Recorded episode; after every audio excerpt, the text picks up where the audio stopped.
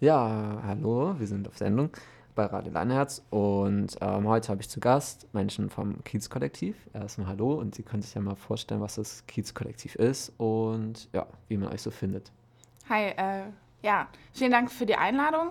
Ähm, genau, wir sind vom Kiez-Kollektiv. Das ist ähm, eine solidarische Struktur, wo sich ähm, äh, verschiedene Menschen versuchen zum Thema Wohnen zu vernetzen. Und das heißt konkret, dass wir ähm, uns jeden ersten und dritten Mittwoch im Monat zusammensetzen und in einem offenen Treffen überlegen, was gerade so anliegt und was wir zusammen tun wollen.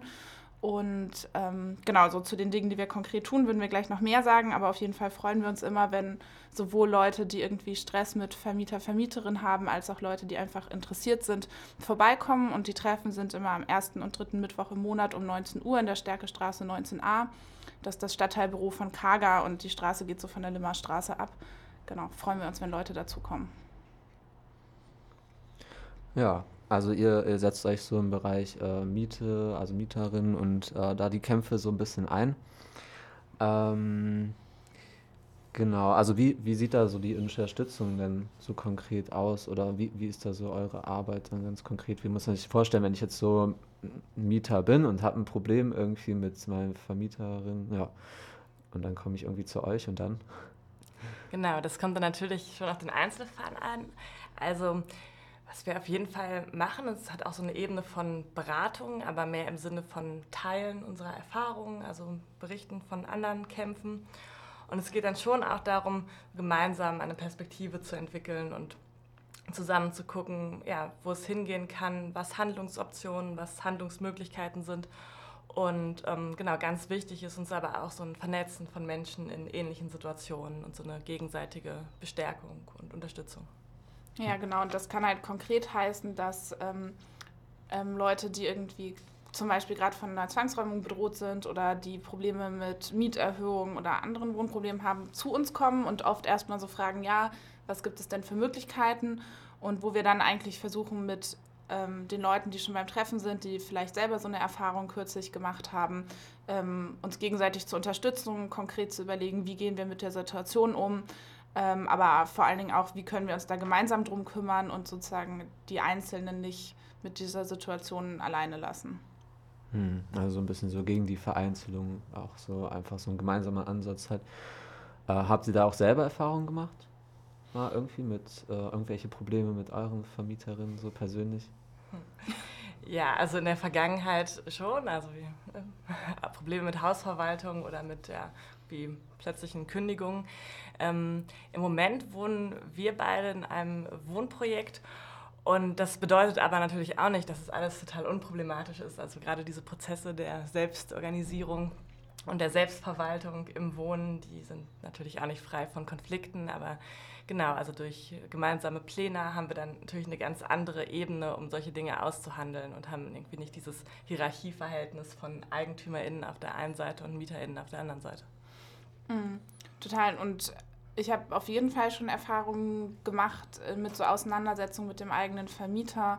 Ich habe in einer WG, in der ich gewohnt habe, ähm, hat der Vermieter mehrfach uns irgendwie fristlos gekündigt, immer wieder unbegründet. Und dann haben wir uns halt damals in dem WG-Zusammenhang versucht, da irgendwie zu organisieren und zu überlegen, wie können wir damit umgehen, weil wir nicht ausziehen wollten. Also wir wollten da gerne bleiben. Und es ist aber klar, dass der Vermieter die Wohnung gerne teurer vermieten würde, das mit unserem Mietvertrag nicht ging. Also glaube ich so eine typische Konstellation. Und es ging dann auch so weit, dass er uns auch verklagt hat. Ähm, und rückblickend würde ich halt sagen, dass ich da voll viel gelernt habe und das mich vielleicht auch heute noch so ein bisschen motiviert, ähm, ja, genau, dann nicht mit sowas alleine und ahnungslos dazustehen, sondern sich mit Leuten zusammenzutun und ähm, auch dann von den Erfahrungen zu profitieren, die Leute da schon gemacht haben. Hm. Was sind da so dann eure Ziele so insgesamt irgendwie so? Also vielleicht so ein bisschen eine Ebene drüber vielleicht oder so irgendwie? Also was ist genau, ja, Genau, das ist auf jeden Fall sowas wie Wohnen, aber auch tatsächlich Leben jenseits von Staat und Markt. Genau, und der ähm, Weg dahin ist ähm, natürlich also ein, ein, Prozess, würde ich sagen. Und genau, im Konkreten geht es uns dann darum, sowas wie ja Selbstorganisierung und Kollektivität auch in unserem Stadtteil und in unserem un unmittelbaren Umfeld äh, zu stärken, um dann auch so eine ja, Art von gemeinsamer Verantwortungsübernahme für uns, für unser Umfeld, für unsere Mitmenschen ja, zu fördern. Genau, und das Kiez-Kollektiv hoffen wir, dass das so eine Struktur sein kann, in der wir genau diese Form von Selbstorganisierung und gegenseitiger Unterstützung ähm, irgendwie erproben und ähm, ja, aufbauen können. Und das, das ist schon auch ein langfristiger Prozess, aber wir wollen uns halt gerne mit genau, den Leuten in unserem Kiez zusammentun, vernetzen und sehr im Konkreten an dieser ja, vielleicht utopischen Vision von einem Leben ohne Markt und Staat halt im Kleinen und Konkreten daran arbeiten und genau da so in kleinen Schritten, aber kontinuierlich irgendwie bei vorwärts kommen. Hm. Also ist schon auch eher so ein bisschen dann jetzt erstmal so auf die Menschen in Linden dann auch bezogen, oder? Ja. Ja, beziehungsweise, also, also, beziehungsweise es ist so, wir organisieren uns erstmal dort vor Ort, mhm. aber es, wir hatten auch schon mit Leuten aus Herrenhausen und aus anderen Stadtteilen Kontakt und es ist eher so, dass ähm, ja, wir offen dafür sind, uns auch ähm, irgendwie weiter zu organisieren, aber schon ähm, die so eine intensive Auseinandersetzung ja auch nur in einem begrenzten Raum stattfinden kann und ich mir vielleicht eher vorstelle, ja, vielleicht gibt es ja demnächst zehn Kiez-Kollektive mhm. ähm, und so eine Organisation setzt sich an verschiedenen Orten fort. Ähm, aber erstmal genau arbeiten wir mit allen zusammen, die halt da sind und Interesse haben und das wollen. Genau, also so würde ich das auch so ein bisschen sehen. Und im besten Fall gibt es dann ja auch irgendwie noch ganz, ganz viele Einheiten, also dass sich vielleicht auch nicht einzelne Häuser, einzelne Straßenzüge irgendwie organisieren, sich dann vielleicht auch untereinander vernetzen und zusammenschließen. Also es ist schon so ein Ansatz, würde ich sagen, der auf jeden Fall aus, ausbaufähig ist, also auch dann in anderen Stadtteilen. Genau, aber erstmal haben wir da angefangen, wo wir selber leben und wo wir selber irgendwie wohnen und MieterInnen sind und genau, wir freuen uns aber auch natürlich, wenn Leute aus anderen Stadtteilen oder tatsächlich auch aus anderen Städten irgendwie auf uns zukommen, ihre Erfahrungen mit uns teilen.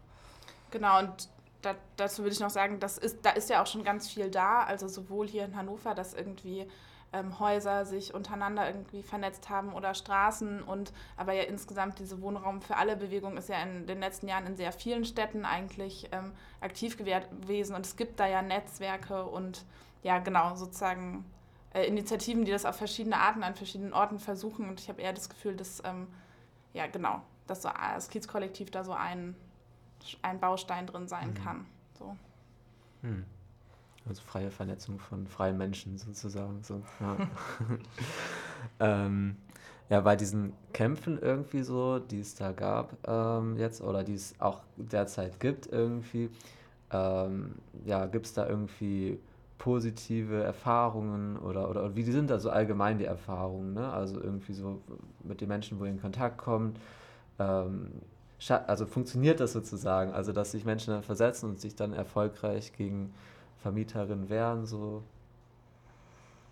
Ja, also es ist ja auch immer so ein bisschen die Frage, woran man Erfolg dann bemisst. Und wir sehen den, den Erfolg, glaube ich, vor allem auch in den Prozessen. Also tatsächlich haben wir es äh, noch nicht geschafft, konkret Zwangsräumung wirklich dauerhaft zu verhindern. Also wenn das irgendwie der Punkt ist, an dem Erfolg bemessen wird, dann sind wir nicht so erfolgreich. Aber ähm, es ist schon so, dass ähm, dieser Ansatz, sich zu organisieren und dass Leute auch ihre Isolation überwinden und ihr Ohnmachtsgefühl gegenüber Vermieterinnen und Hausverwaltung, dass das schon irgendwie wichtige Prozesse sind, die dann auch für ja, künftige Lebens- und Wohnsituationen helfen und dass das eher so eine Arbeit ist, wo wir sagen, okay, da sind wir auch tatsächlich erfolgreich.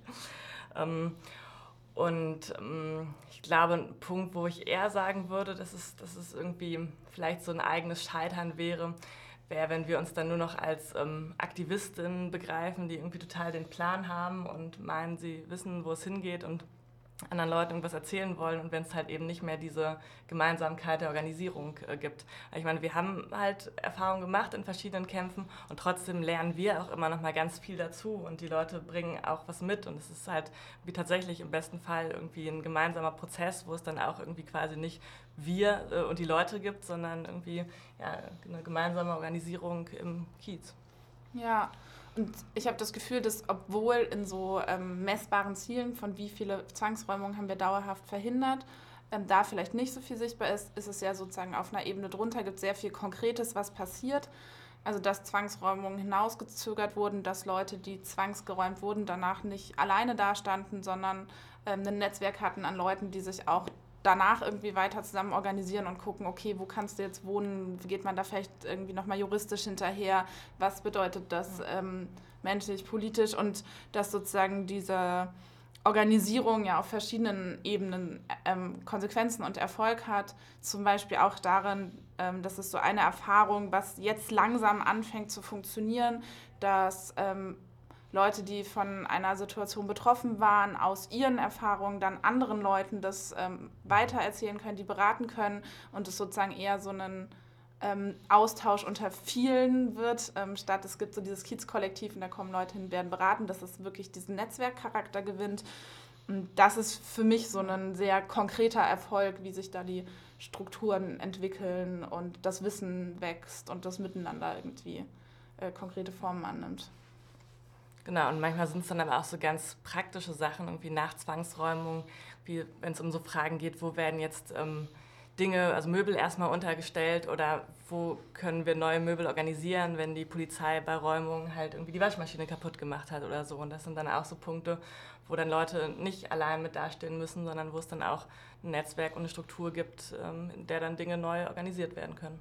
Ja, und ich würde das auch nicht unterschätzen, weil also so eine Frage wie, dann gibt es keine Waschmaschine mehr, klingt erstmal so klein, aber in einer Situation, wo du gerade keine Wohnung mehr hast, auch deine finanziellen Ressourcen vielleicht gerade für AnwältInnen draufgegangen sind, ähm, genau, können so kleine Sachen von den Alltag überhaupt auf die Reihe bekommen, ähm, ja super belastend sein und es ist auf jeden Fall cool, dann nicht damit alleine dazustehen. Ja, das ist wahrscheinlich auch vor allem so eine emotionale Sache, ne? überhaupt dann auch Menschen zu haben, die sagen so, hey, okay, uns ist es nicht egal, so dass ähm, du jetzt gerade zwangsgeräumt wurdest, so wir ähm, helfen dir irgendwie so, wie wir es halt können. Ja, ähm. emotional und schon aber auch das, ähm, also ich glaube, da hängen noch mehr Ebenen dran, weil oft werden ja Leute zwangsgeräumt, die sich auch auf anderen Ebenen vielleicht nicht gut wehren können, zum Beispiel, mhm. weil sie irgendwie vom Jobcenter abhängig sind, weil sie zum Beispiel irgendwie ähm, selbst gesundheitliche Probleme haben oder sich um Familienangehörige gekümmert haben und sozusagen ähm, Leute sind, ähm, die auf mehreren Ebenen zu kämpfen haben und deswegen auch diesen Kampf gegen den Vermieter, die Vermieterin vielleicht äh, mit weniger Kapazität austragen können oder vielleicht nicht sofort sich eine gute Anwältin leisten können. Und ich glaube, dass ähm, ja an diesem Moment Wohnen schon auch viel von anderer Vereinzelung und ähm, Ausgrenzung in der Gesellschaft einfach deutlich wird. Also es ist halt nicht das reiche weiße Bürgertum, das zwangsgeräumt wird in der Regel. Genau, und in dem Sinne ist es ja auch ein ganz praktischer Ansatz, Ressourcen zu teilen und dann halt auch eben irgendwie engagierte Anwältinnen zu vermitteln oder sich auch ne, um ganz praktisch irgendwie neue Gebrauchsgüter, Möbel, wie auch immer zu kümmern. Ja, genau. Hm. Okay, vielleicht können wir an der Stelle so ein bisschen Musikpause machen oder so, wenn es für euch okay ist. Ähm, und dann können wir nochmal zum zweiten Teil irgendwie dann gleich kommen. Ja. Äh, jo, wir sind wieder zurück ähm, mit dem Kiez-Kollektiv. Und genau, wir haben schon ein bisschen über äh, Probleme mit VermieterInnen und so gesprochen. Und äh, jetzt vielleicht nochmal so ein bisschen allgemeinere Frage. Ähm, es gibt, also ja, Gentrifizierung ist ja so ein Schlagwort, das hat man Mensch vielleicht schon mal gehört, so irgendwie. Es geht ja dabei um die Verdrängung von ärmeren Menschen aus dem Stadtkern. Vielleicht nicht nur aus dem Stadtkern, aber ähm, das könnt ihr ja vielleicht nochmal ein bisschen erläutern so. Und das ist ja in Hannover ähm, ja auch so. Und ähm, ja, das ist ja irgendwie paradox. Auf der einen Seite gibt es halt leerstehende Häuser, Bürogebäude ähm, oder auch leerstehende Kasernen oder so. Und auf der anderen Seite Menschen halt, die keine Wohnung haben. So, das ist, äh, ja, was sind da so die Ursachen dafür aus eurer Sicht? Genau, also ich würde auch schon sagen, dass Gentrifizierung mehr ist, als Leute müssen wegziehen, sondern dass es so eine ja, umfassende Umgestaltung von Städten ist, anhand von ja, markt- und profitorientierten Logiken. Und das hat tatsächlich äh, nicht nur in Hannover, sondern bundes- und ja auch tatsächlich sogar weltweit in den letzten Jahren stark zugenommen. Und ähm, genau, so verschiedene Erklärungsansätze und verschiedene Modelle. Aber ähm, genau, eine oder eine Grundursache ist, dass halt irgendwie unser ähm, ja, kapitalistisches System auf äh, Wachstum baut und ähm, ja, Wachstum auch als Voraussetzung hat.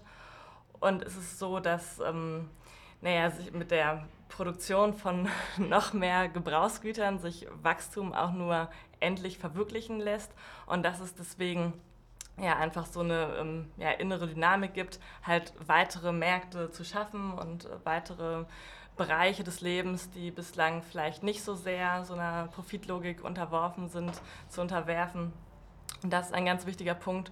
Und gleichzeitig ähm, ja, ist dieses, äh, ja, diese kapitalistische Organisierung natürlich in sich auch sehr fragil. Und es gibt immer wieder Krisen an Finanzmärkten. Und da ist tatsächlich sowas wie das äh, vermeintlich sichere Betongold, also die Investition in Immobilien aus so einer Kapitalanlegeperspektive, auch ja, tatsächlich eine Alternative, um ja, irgendwie dieser, ja, diese Profitmaximierung zu verwirklichen. Genau, und diese ähm, sozusagen ähm, kapitalistisch orientierte Durchdringung von Stadt ähm, findet dabei ja auf sehr vielen Ebenen ähm, statt. Einerseits dadurch, dass Wohnen teurer wird, aber auch dadurch, dass ja sich die Geschäfte ändern, dass insgesamt ähm, das Bild von Stadt und auch von öffentlichem Raum sich sehr verändert und es zum Beispiel mit viel wenig oder immer weniger Räume gibt in der Öffentlichkeit, in denen du dich eigentlich aufhalten kannst, ohne ko zu konsumieren. Also ich weiß nicht, wer in letzter Zeit versucht hat, entspannt in der Innenstadt ein Kioskbier zu trinken. Es gibt sozusagen nicht mehr so viele Räume, in denen es möglich ist. Und ähm, Genau, und sozusagen dieser insgesamt Abbau von öffentlicher Infrastruktur, von einer Verantwortungsübernahme ähm, von ähm, Gemeinschaft schlägt sich in dem Fall eben sehr konkret in Wohnen nieder, ähm, ist aber, glaube ich, eingebettet in viele andere ähm, genau, Prozesse. Genau, und was ähm, wir auf jeden Fall so auch ähm, kritisch sehen, so als Analyseansatz. Es gibt ja auch immer wieder wie Tendenzen, die dann sagen, ja, okay, das sind jetzt irgendwie die Zugezogenen, die, die schuld sind an solchen Entwicklungen oder so Tendenzen, die sagen, naja, irgendwie sind dann die Studierenden oder KünstlerInnen oder Leute, die sich irgendwie kreativ in Stadtteilen verwirklichen würden wir sagen, das ist nicht das Problem. Also natürlich irgendwie schon ein Problem, wenn dann auch solche kulturellen äh, Erzeugnissen, also kulturelle Entwicklungen kapitalisiert werden. Aber es ist irgendwie, genau, tatsächlich, irgendwie das ist dann eher das Problem und nicht, dass Leute irgendwie Kunst machen oder gerne da wohnen, wo sie wohnen wollen. Ja, genau. Und ich glaube, sozusagen diese Verwertungslogik, ähm, sozusagen ähm, das strukturiert, ähm, und ähm, Wohnen mit, äh, zu Profit führen muss, wird es immer problematisch bleiben oder noch problematischer werden. Und ich glaube, dass das die Ursache von ähm, diesen Konflikten ist und eben nicht, dass mehr Leute in Städte ziehen, dass andere Leute in Städte ziehen, dass Leute da vielleicht andere Dinge tun wollen. Das ist ähm, aus meiner Sicht nicht der, ähm, die Ursache. Es gibt dann auch, da fällt mir so ein bisschen so die Parole ein, so dieses, das Viertel muss dreckig bleiben irgendwie, dass ähm, ja, vielleicht dann so gesagt wird, gerade irgendwie, weil halt vielleicht die Erfahrungen halt so sind, dass halt irgendwie so, wenn irgendwie so ein Stadtteil halt aufgewertet wird, ist dann halt irgendwie, gibt es also eine gewisse Reihenfolge, ich krieg's jetzt nicht mehr ganz zusammen, erst Studierende, Künstlerin und so weiter ja. halt, ne, irgendwie so. Und ähm, naja, und dann wird so ein bisschen als Konsequenz, das Viertel muss dreckig bleiben, weil es dann halt eben die ähm, ja, erst gar nicht so die Mieten aufgewertet werden, weil die Menschen, die halt mehr Geld haben, da erst gar nicht hinziehen wollen, weil es vielleicht so dreckig ist, irgendwie so. Ja, ja. ich würde es vielleicht über, übersetzen, in dass sich eine gewisse Widerständigkeit einfach lohnt, ähm, dass zum Beispiel sich ja Investoren abschrecken lassen, wenn sie merken, okay, die MieterInnen in dem Haus wehren sich oder die Wohngegend ist vielleicht nicht so attraktiv, weil das Viertel zum Beispiel dreckig ist und ähm, genau, und finde aber, dass diese Parole ähm, so ein bisschen ähm, weiter gedacht werden muss, als es geht jetzt nur darum, dass ich da irgendwie meinen Müll liegen lasse, sondern für mich ist das verbunden mit einer gewissen Widerständigkeit oder sich so einer ähm, staatlichen Ordnung oder äh, so einem optisch sauberen dem nicht so zu unterwerfen und dass da ganz viele Sachen drinstecken. Genau, auf jeden Fall. Und ich denke, so als konkrete Abschreckungsstrategie InvestorInnen gegenüber kann das durchaus auch Sinn machen und vielleicht auch mal eine irgendwie zerbrochene Fensterscheibe durchaus sinnvoll. Aber ähm, ja, grundsätzlich äh, wir jetzt nicht sagen, dass irgendwie Dreck und Müll irgendwie unser Ziel sind, sondern dass äh, genau, es darum geht, dass Leute selber äh, entscheiden, wie sie wohnen wollen und das irgendwie in ihrem Umfeld selber gestalten können und so dreckig oder sauber, wie das dann auch immer ist. Ja. Hm. Na, wenn wir schon bei Parolen sind, äh, ich habe hier noch eine Frage aufgeschrieben. Äh, die Häuser, denen die drin wohnen, ne, das ist ja so ein, so ein Klassiker eigentlich. Ähm, ja, und wie kann, wie kann eigentlich so diese, ähm, ja, utopische Vorstellungen eigentlich praktisch umgesetzt werden? Also was gibt es da bereits in dem bestehenden System irgendwie, was dieser Vorstellung nahe kommt und als Vorbild dienen kann? Also ihr habt ja schon so ein bisschen vom Wohnprojekt auch erzählt, aber ja. Ja, naja, diese Parole, die Häuser, die drin wohnen, sagt ja im Kern, dass äh, mein Wohnraum nicht der Besitz einer anderen Person oder Immobiliengesellschaft sein sollte, sondern ähm, dass ich über den Raum, in dem ich lebe, auch selber verfügen können muss. Und ich glaube, da gibt es so verschiedene ähm, Ansätze, wie das praktisch umgesetzt wird und ja auch nicht erst ähm, in den letzten Jahren, sondern auch irgendwie mit den Hausbesetzungen in den 70ern. Und es gibt ja auch immer noch viele Häuser aus der Zeit und neue Besetzungen. Äh, wurde sehr konkret daran gearbeitet, den Raum, in dem ich wohne, auch ähm, selbst verwalten zu können und nicht ähm, von dem Besitz einer anderen Person abhängig zu sein. Genau. Und konkrete Beispiele gibt es da auf jeden Fall. Also es gibt ja auch immer noch Projekte, die aus Besetzungen hervorgegangen sind und ähm, ja, selbst verwaltet, ähm, ja, oder selbst ihre Häuser verwalten. Ähm, tatsächlich ist es so, dass es in den letzten Jahren oft nicht so erfolgreich war. Ähm, ja, Besetzungen, die es gab, sind ziemlich schnell wieder geräumt worden. Aber ein, ja, ein ziemlich gutes Modell wie ich finde, ist das Mietshäuser-Syndikat. Da geht es darum, ja, Häuser dauerhaft dem Wohnungsmarkt zu entziehen und genau ähm, kollektiv äh, Geld äh, zusammen zu organisieren, um diese Häuser dann tatsächlich zu kaufen, aber dann eben nicht als Privatperson, sondern als ähm, genau, Verein, der dann genau diese Häuser auch selber äh, verwaltet und dann ähm, genau, führt das dazu, dass Menschen dann gleichzeitig ähm, ja, MieterInnen sind, aber natürlich auch sozusagen ja, diese Häuser als ähm, Struktur besitzen. Genau, und ich glaube, das äh, Mietshaussyndikat bringt da so verschiedene Ideen zusammen, nämlich einmal, dass es eine Sicherheit gibt darüber, dass das Haus tatsächlich von einem Verein gekauft wurde, aber dass gleichzeitig nicht einzelne Besitz daran haben, sondern dass immer die Menschen, die gerade in dem Haus wohnen, auch alle das Haus ähm, betreffenden Entscheidungen zusammentreffen ähm, und sozusagen das, äh, die Struktur selber verwalten können. Ähm, und ähm, gleichzeitig wird aber sichergestellt, dass ähm, das Haus nicht irgendwann meistbietend verkauft wird, sondern dauerhaft Wohneigentum bleibt. Das unterscheidet dieses Syndikatsmodell zum Beispiel von so Baugenossenschaften, wo ja auch Leute zusammen ein Haus bauen, ähm, aber das in dem jeweiligen Privatbesitz der Leute ist, später auch wieder teuer verkauft werden kann und auch die Orientierung nicht darauf ist, für möglichst viele Leute günstigen Wohnraum zur Verfügung zu stellen, sondern ähm, genau, also da gibt es so Unterschiede ja. zu verschiedenen Formen auch von gemeinschaftlichem Bauen.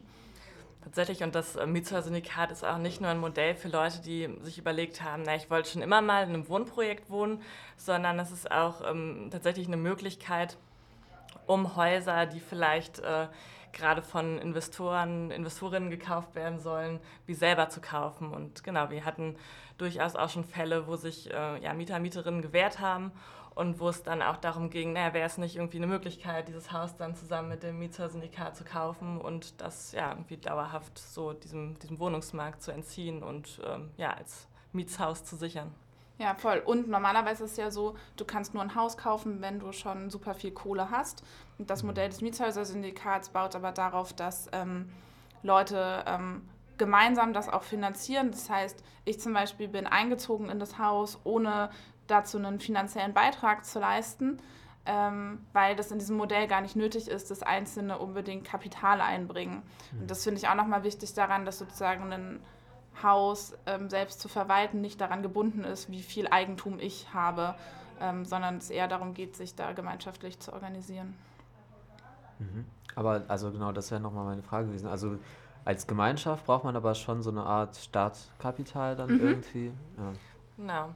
Also es funktioniert auch wie bei anderen Hauskaufen über Bankkredite, aber da ist es ja so, dass es immer so einen, so einen Eigenkapitalanteil braucht und äh, genau, in diesem ja, Modell des Mietshäuser-Syndikats wird halt vorgeschlagen, das über Direktkredite einzuwerben, also dass halt Leute sich von ja, Privatmenschen, irgendwie Familie, wem auch immer, Geld leihen, ähm, um dann sozusagen das als, als Eigenkapitalanteil beim Kauf dann ähm, aufführen zu können.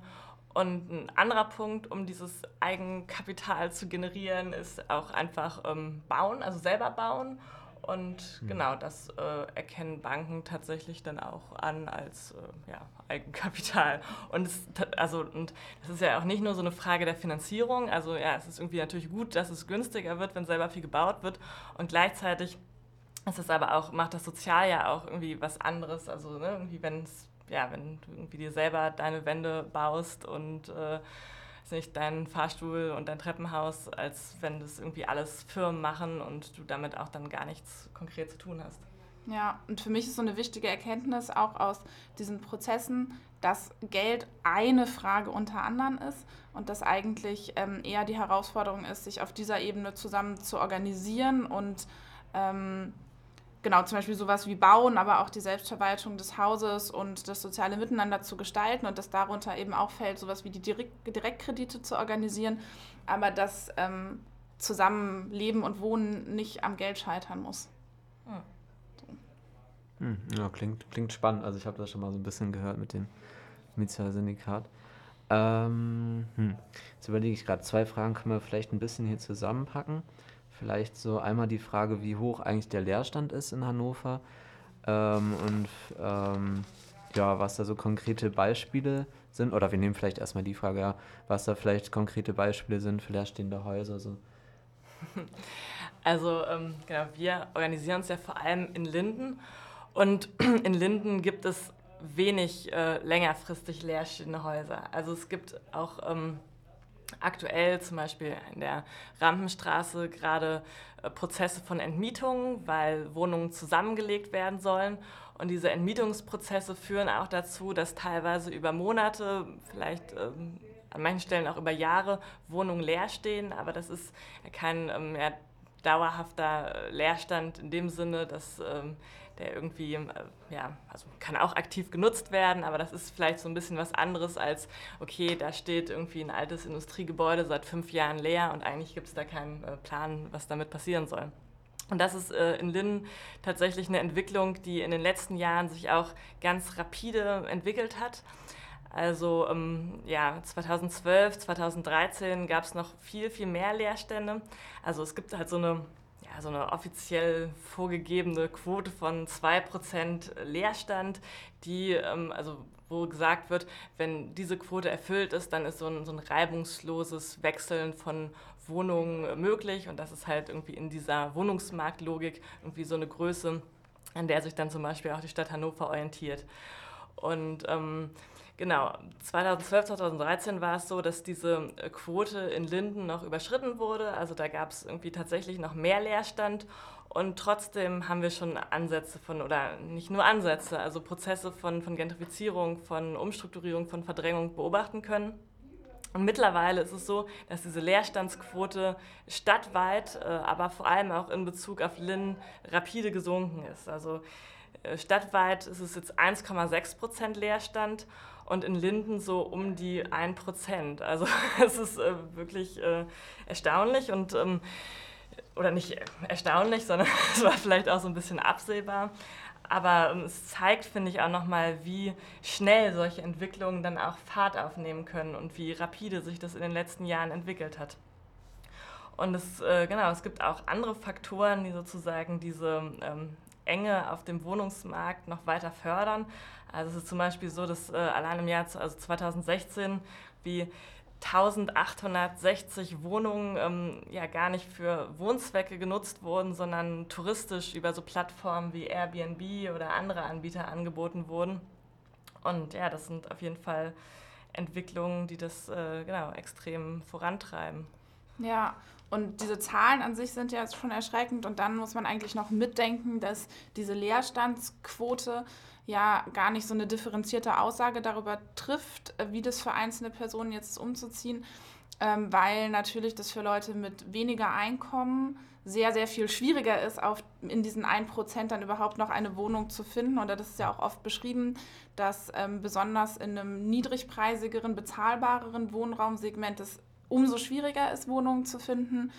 Ähm, und genau das sozusagen sich in diesen Zahlen noch gar nicht abbildet. Und dann sind ja so Faktoren wie ähm, rassistische Diskriminierung auf dem Wohnungsmarkt, habe ich vielleicht besondere Bedürfnisse, weil ich vielleicht irgendwie äh, körperlich nicht so fit bin und so weiter, muss ich in der Nähe von der Schule meiner Kinder zum Beispiel wohnen, das ist ja alles darin noch gar nicht berücksichtigt und das sind ähm, aber Schwierigkeiten, die da ja noch dazukommen. Ähm, und ich glaube, ähm, deswegen sind auch so Argumentationen von der Stadt, naja, es fehlt einfach an Wohnungen, wir müssen jetzt mehr Wohnungen bauen, dann ist alles in Ordnung, auch vereinfacht oder treffen nicht den Kern des Problems, weil ja Wohnungen gebaut werden, also wie du ja auch schon gesagt hast, dass ja auch in der Rammstraße zum Beispiel sollen Wohnungen zusammengelegt werden, aber dieser Wohnungsbau zielt natürlich wieder auf Profit. Das heißt, es werden hochpreisige Wohnungen gebaut, mit denen man möglichst viel Geld verdienen kann. Und es wird nicht geguckt, ähm, was wollen eigentlich die Leute selbst, wie wollen die ihr Wohnen gestalten, was sind die Bedürfnisse, wie müsste auch ja nicht nur die eigene Wohnung, sondern auch ähm, der Kiez drumherum aussehen, damit da ein gutes Leben möglich ist. Das sind ja nicht die Ziele, die ähm, ja, eine profitorientierte Wohnungspolitik verfolgt. Ähm, und Genau, und das lässt sich an vielen Beispielen zeigen, wie das der sogenannte soziale Wohnungsbau, wie mhm. das politisch in den letzten Jahren gelaufen ist, genau was für wen an welchen Orten gebaut wird, ähm, wie da Prioritäten gesetzt werden. Und ähm, ja, ich, also genau, das, ähm, da sind diese Zahlen sind so ein Indikator, aber die Probleme sind ähm, noch ja, einerseits eklatanter und gleichzeitig aber auch ähm, ausdifferenzierter. Ja, genau. Und ähm, tatsächlich ist es so, dass diese konkreten Zahlen, wie du schon gesagt hast, zwar ein wichtiger Indikator sind, aber dass es ja auch immer so ein bisschen die Frage ist, wie solche Zahlen ähm, erhoben werden und wer diese Zahlen dann wie auslegt. Also die Stadt Hannover hat ja auch ganz lange gesagt und sagt zum Teil auch immer noch irgendwie, dass es eigentlich keine Probleme auf dem Wohnungsmarkt gibt, dass es so Phänomene wie Gentrifizierung nicht gibt. Also mit dieser Leerstandsquote ist es mittlerweile auch so, dass ähm, auch die Stadt einräumt, dass es da Probleme gibt, also von offizieller Seite. Mm, aber trotzdem ist es auch immer die Frage, wie Dinge dann berechnet werden und ob wie geguckt wird, inwieweit Mietpreise durchschnittlich steigen oder inwieweit auch geguckt wird, ähm, ob vielleicht irgendwie einige ähm, Mietpreise ganz eklatant äh, steigen. Also da gab es auch in den letzten Jahren Entwicklungen, dass es teilweise Quadratmeterpreise von äh, 2 bis 4 Euro gab, die dann nach Sanierung auf 13 Euro gestiegen sind. Und irgendwie solche einzelnen Entwicklungen schlagen sich nicht unbedingt in diesen Statistiken wieder.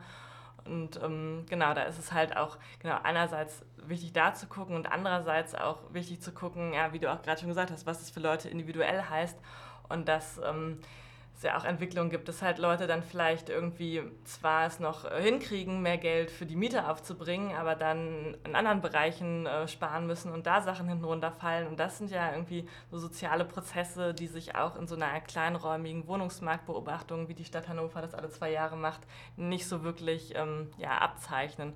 Und ich glaube, da ist irgendwie auch unser Ansatz, halt irgendwie mit Leuten zu reden, ins Gespräch zu kommen, irgendwie sich erzählen zu lassen, wie schwer das ist, Wohnungen zu finden. Also oft sehr viel aufschlussreicher, als nur auf diese Zahlen zu gucken. Ja, das und ich glaube auch, dass Zahlen ja auch immer ähm, also genau verschieden auch eingesetzt werden können. Also es gibt ja dann auch so Argumentationen, die sagen, hm, es gibt so wenig Wohnungen, deswegen können keine Geflüchteten in unsere Stadt ziehen. Und da ist mir super wichtig, dass, ähm, sich, dass man sich nicht gegeneinander ausspielen lässt. Und zum Beispiel, jetzt fängt ja irgendwie das Semester an und viele Studierende suchen eine Wohnung. Das, dieser, das wird ja auch klassischerweise gegen Wohnungssuche von Geflüchteten ausgespielt. Und ich finde es halt wichtig, da nochmal zu gucken, okay, warum ist es eigentlich so schwierig, Wohnungen zu finden und liegt der Fehler nicht woanders und nämlich nicht daran, dass Leute anfangen wollen zu studieren und dass Leute nicht in Sammelunterkünften, sondern in Wohnungen leben wollen, sondern daran, dass äh, genau diese Wohnungen nicht gebaut werden, dass, wie du sagst, Preise so sehr steigen, dass genau diese Leute sich Wohnungen nicht mehr leisten können. Ähm, so, genau, ich glaube, da lohnt es sich genau hinzugucken und auch ähm, darauf zu achten, dass sich so Argumentationen dann nicht so vereinnahmen lassen oder man sich, genau. So. Ja, ich, für mich war die Frage so ein bisschen vielleicht auch aus der Naturperspektive so heraus. So, es äh, gibt halt nicht so viele ähm, unversiegelte Flächen, so ist so ein bisschen so ein Schlagwort, also Flächen, die jetzt nicht zu betoniert sind oder so. Ähm, und ein Beispiel sind halt irgendwie Parks oder halt eben auch Kleingärten oder sowas. Sowas ähm, brauchst du ja irgendwie auch oder ist ja für Menschen halt auch wichtig irgendwie. Äh, Gerade halt in der Stadt, denke ich mal, irgendwie auch fürs Klima allgemein.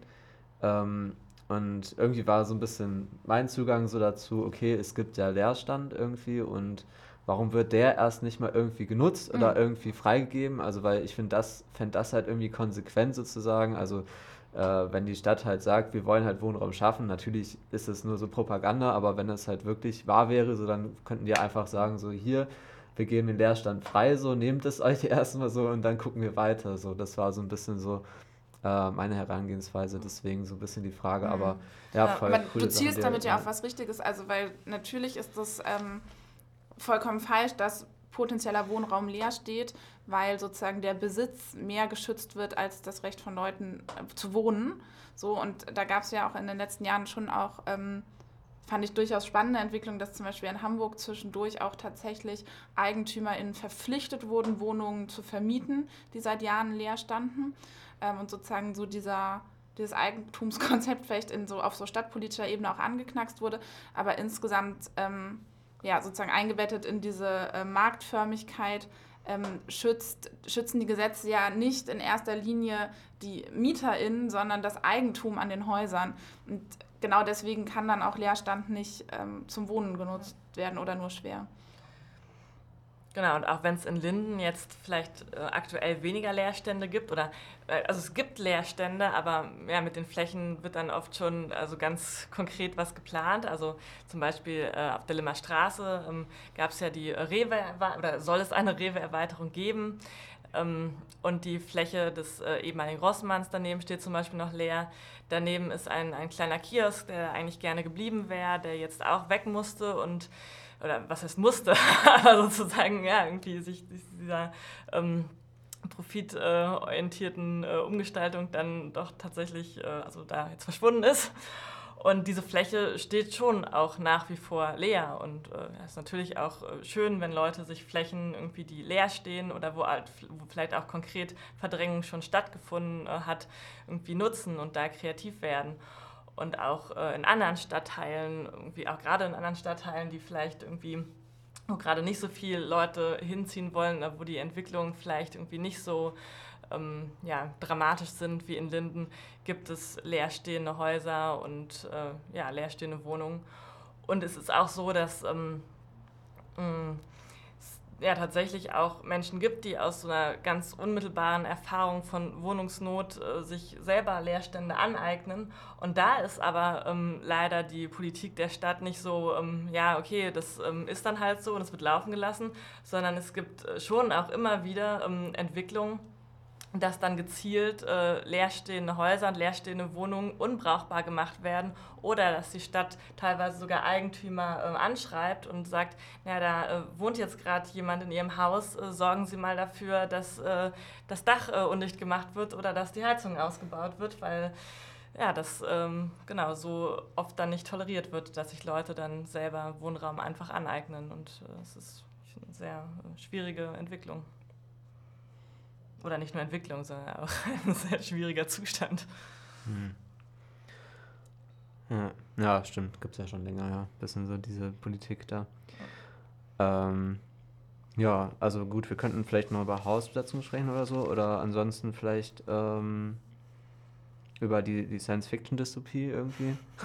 Ja. also äh, vielleicht so ein, ich habe mir gedacht, vielleicht so ein Worst-Case-Szenario irgendwie. Also ähm, wohin, wohin würde es führen, so wenn die Entwicklung ähm, mit Verdrängung und diesem Ganzen, was ihr jetzt so beschrieben habt, irgendwie, wenn das äh, weitergeht und ja, jetzt stellen wir uns vor, vielleicht 2020 oder so, obwohl 2020 ist ja gar nicht mehr so lange hin, ne? aber keine Ahnung, in fünf Jahren also oder wie Entwicklungen so, so gerade vorangehen. Ja. ja. Ich finde das eine ganz spannende Frage von dir, was sozusagen in meiner Vorstellung das Worst-Case-Szenario sein könnte. Mm, weil ich das Gefühl habe, dass obwohl ich persönlich vielleicht noch nicht so stark von äh, so Prozessen betroffen war, wenn auch ja schon im Kleinen, dass Teile dieser Dystopie einfach schon da sind.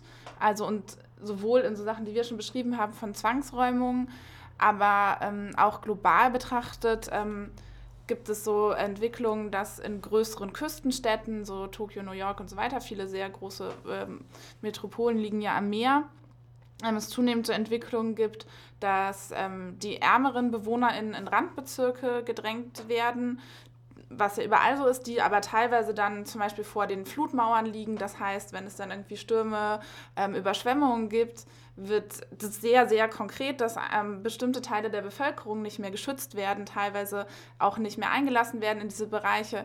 Ähm, das kommt mir so sehr wie eine Science-Fiction-Dystopie vor, ist aber leider real und wird sich in den nächsten Jahren, gerade auch in diesem Zusammenspiel von sozialen Entwicklungen und Klimawandel, einfach ähm, auch noch verstärken. Und ähm, ja, ich glaube, dass Teile dieser dystopischen Verhältnisse schon da sind und es deswegen so dringend ist, auch ähm, darauf ähm, zu reagieren und andere, ähm, also andere Zukunftspläne ähm, zu entwerfen und daran sehr konkret zu arbeiten.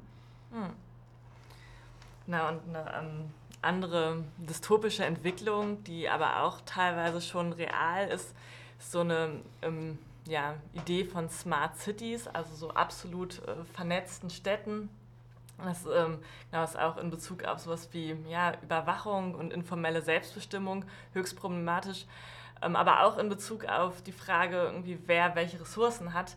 Weil ähm, wenn dir das Haus dann vielleicht äh, selbstständig irgendwann den Zugang verwehrt, mehr oder weniger, ähm, ist es schon irgendwie auch nochmal eine Entwicklung, die total schwierig ist. Und ich meine, also gerade diese, diese Vernetzung und diese ja, Digitalisierung des Lebens kann dann auch tatsächlich noch mal leichter dazu führen, dass ähm, ja, irgendwie lebenswichtige Leistungen wie ja, ärztliche Versorgung oder auch ne, sowas wie Wohnen oder Ernährung, dass es irgendwie auch noch mal viel ähm, ja, leichter entzogen werden kann oder viel ähm, ja, stärker individualisiert ist oder an sowas wie individuelle Leistung gekoppelt ist.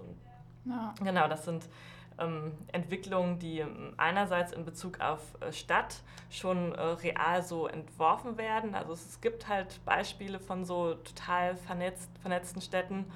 Und genau, und teilweise sind es aber auch ja Entwicklungen, die ja in unser aller Leben, irgendwie in unser aller ähm, ja, Praxis, die wir irgendwie auch mit so digitalen Prozessen haben, ja schon so, so Ansatzpunkte finden.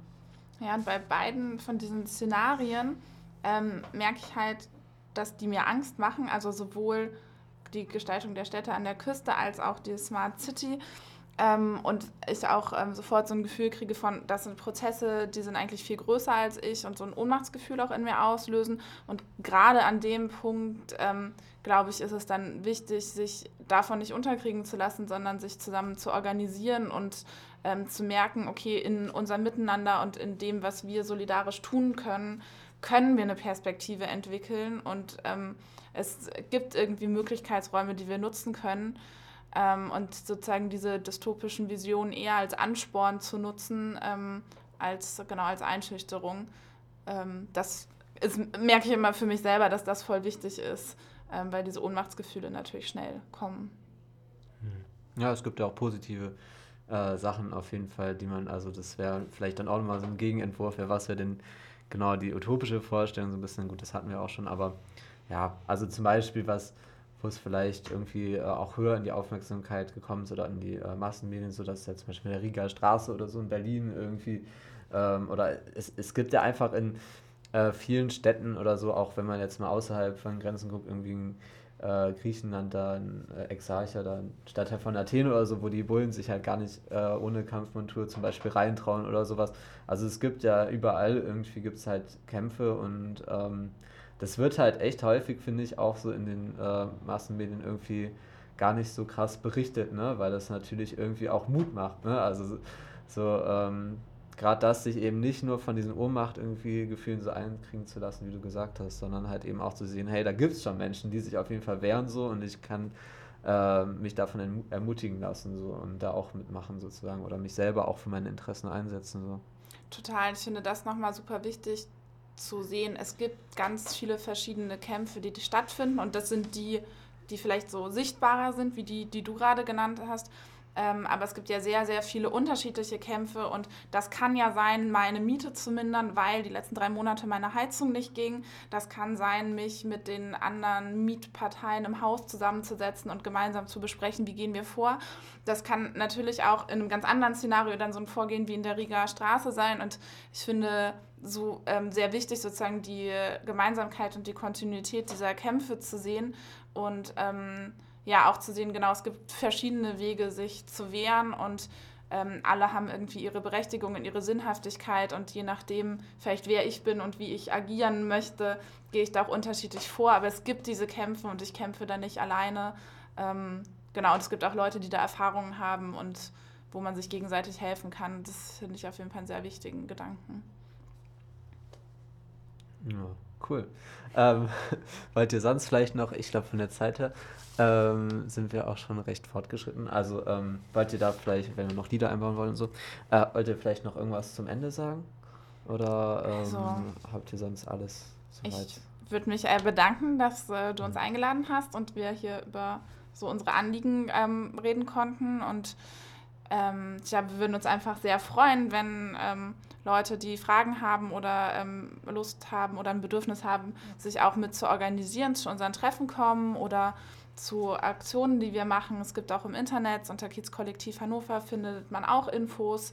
Es gibt die Treffen jeden ersten, dritten und Mittwoch um 19 Uhr in der Stärkestraße. Ähm, genau, ich glaube, darüber freuen wir uns sehr, wenn Leute sich dadurch ermutigt fühlen, ähm, auch was zu tun. Genau, und auch wenn Leute sich ermutigt fühlen, ihre Erfahrungen, sowohl positive wie auch negative Erfahrungen zu teilen. Also so eine Idee, die wir in der letzten Zeit hatten, ist auch nochmal so eine, so eine Karte zu erstellen, um zu gucken, ja, wo sind denn überhaupt ähm, Prozesse von Verdrängung, aber wo sind auch ähm, Prozesse von, von Widerstand und wo fangen Leute an, sich zu organisieren. Und ähm, genau, es geht dann weniger darum, das irgendwie dann alles unter einem Label zusammenzuführen, sondern eher so, ein, so eine Plattform zu schaffen, so einen Anlaufpunkt, wo Leute sich begegnen können und wo Leute sich dann treffen können. Und genau, wir freuen uns natürlich über alle Initiativen und auch wenn Leute ja irgendwie in ihrem Haus, in ihrem Wohnblock in ihrer Straße anfangen, sich zu organisieren. Und das sind ja oft auch so, so Kleinigkeiten, davon Leute erstmal überhaupt kennenzulernen. Also wir haben jetzt ähm, vor einigen Monaten auch irgendwie Demo und so einen Stadtteil ähm, äh, ja, äh, Spaziergang. Spaziergang und äh, im Prinzip so, so ein Picknick organisiert, das auch erstmal so ein bisschen Raum schaffen sollte, um Leute, also dass sich Leute halt erstmal erkennen und irgendwie checken, ja, wer wohnt denn da eigentlich noch in meiner Nachbarinnenschaft und mit wem kann ich mich da vielleicht zusammentun? Und äh, das können ja auch, genau, manchmal so ganz, ganz kleine Punkte sein. Aber in so einem ja, Sinne von so einer gemeinsamen Organisierung oder sich auch gemeinsam zu bestärken, ähm, ja, freuen wir uns total über solche Ansätze, die auch einfach schon da sind. Hm. Ja, erinnert mich so ein bisschen an so eine Gruppe aus Berlin, die ähm, auch genau das erstmal zum Ansatz hat, erstmal so aus der Nachbarschaft die Menschen kennenzulernen, halt einfach, ne, wirklich zum Essen einzuladen, hey, hallo, wir wohnen hier auch irgendwie und ähm, ja, genau. Ja, cool. Ja, schön, dass ihr da wart. Ja, vielen ja. Dank. Bis hoffentlich äh, bald irgendwo in Hannover.